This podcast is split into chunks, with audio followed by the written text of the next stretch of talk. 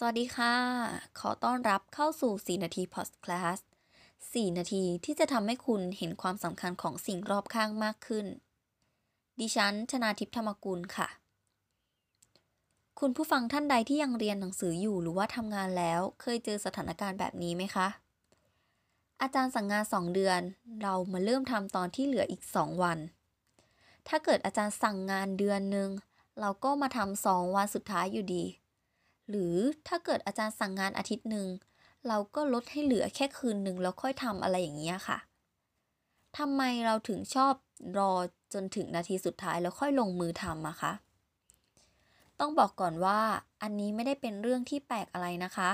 แล้วก็ไม่ใช่แบบว่าเราลืมหรือว่าอะไรอย่างนี้ด้วย หรือเราคิดว่างานนี้ไม่สำคัญหรือเปล่า ก็ไม่ใช่อะเรารู้ดีเลยว่างานนี้เนี่ยมันสำคัญ จะว่าไปแล้วเนี่ยลึกๆในใจของเราอะเหมือนมีเสียงคอยบอกว่า เฮ้ยทำสิทำสิอะไรอย่างเงี้ย เรารู้สึกไม่ดีนะคะ ที่ปล่อยให้เวลามันผ่านไป แต่เราอะก็ยังปล่อยมันไว้อย่างนั้นอยู่ดีอะถ้าคุณเป็นอย่างนี้นะคะ ไม่ใช่เฉพาะคนที่เจอสถานการณ์แบบนี้ เรื่องนี้เนี่ยพบเจอได้ทั่วไปมาก ๆเลย ถือได้ว่าเป็นปัญหาหลักของคนที่เรียนคนที่ทำงานด้วย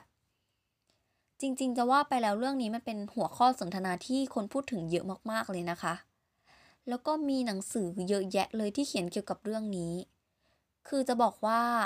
นิสัยนี้มันเป็นอุปสรรคในการใช้ชีวิตไหมเนี่ยก็คงจะขึ้นอยู่กับมุมมองของแต่ละคนนะคะ หนังสือเล่มหนึ่งที่เขียนเกี่ยวกับเรื่องนี้ไว้ค่อนข้างที่จะโด่งดังมากทีเดียวก็คือเรื่อง Think and Go Rich ในหนังสือเล่มนี้นะคะ บอกถึงนิสัยผัดวันประกันพรุ่งว่าเป็นนิสัยที่ไม่ดี คือมันควรจะต้องจัดการ แสดงว่านิสัยนี้เนี่ยมีมาเป็นร้อยปีแล้ว เพราะว่าหนังสือเล่มนี้เนี่ยเขียนมันอ่านมากแล้วอะค่ะ อย่างที่บอกนะคะว่าคนเราเนี่ยเวลาจะทำอะไรอะมักจะทำโดยอัตโนมัติ เพราะฉะนั้นเรื่องนี้ก็เช่นเดียวกัน เราจะทำในสิ่งที่กลไกของจิตใต้สำนึกเนี่ยพยายามให้เราทำ มันจะมีแค่ 5%เท่านั้นนะคะ ของเวลาที่เราทำอยู่โดยใช้แรงของจิตสำนึกอะค่ะ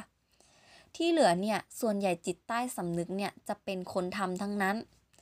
เพื่อจะเริ่มทำงานเนี่ย จะเกิดใกล้เส้นตายก่อนค่ะ ใกล้เส้นตายเนี่ยจะเป็นแรงผลักดันที่มาจากตัวเราอะนะคะ เพราะว่าตอนนั้นเนี่ยกลไกป้องกันตัวเองของเราเนี่ย มันจะออกมาบอกว่า ถ้าเกิดไม่ทำตอนนี้เนี่ย นี่มันคือโอกาสสุดท้ายแล้วนะ เดี๋ยวมันจะมีปัญหาตามมา กลไกป้องกันตัวเองของเราเนี่ย จะมีพลังงานเยอะมากเลยนะคะ มันจะครอบงำกลไกอื่น และผลักดันให้เราลงมือทำและสามารถตอบโต้เมื่อกลไกอื่นผลักดันไม่ให้งานสำเร็จ ไม่มีอะไรปลุกเราสมาธิเราได้เท่ากับกลไกการป้องกันตัวเองอีกแล้ว พอมันเริ่มทำงานปุ๊บนะคะ ใจและกายของเราเนี่ยจะเข้าสู่สภาวะเฉียบแหลมในทันที เลือดไหลเวียนพลังงานแล่นพล่าน การรับรู้พุ่งสูงสุดเลยค่ะ ร่างกายรีบหลั่งสารเกี่ยวกับความเครียดว่านี่คือสถานการณ์สำคัญนะ นี่คือสภาวะสงครามนะ แล้วภาพในความคิดความรู้สึกอารมณ์ชั่ววูบก็จะได้ทำหน้าที่ที่คล้ายทหารที่อยู่ในสภาวะสงครามอะค่ะ ซึ่ง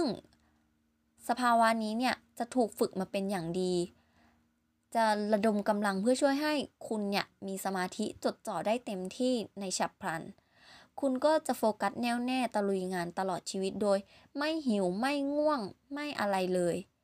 พอปนกลไกป้องกันตัวเองเริ่มใช้กระบวนการแบบเดียวกับ ที่เราเจอสถานการณ์ขับขันในชีวิตอะสภาวะเข้มข้นนี้เนี่ยค่ะ จะก่อให้เกิดความตื่นเต้นเร้าใจด้วยซ้ำจริงๆ เราไม่ต้องสงสัยเลยว่า ทำไมคนถึงชอบรอจนนาทีสุดท้าย จึงเริ่มท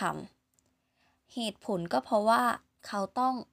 อาศัยกลไกป้องกันตัวเอง เพื่อจุดประกายให้เกิดแรงจูงใจนั่นเองค่ะ ขอบคุณที่ติดตาม 4 นาทีพอดคลาสสวัสดีค่ะ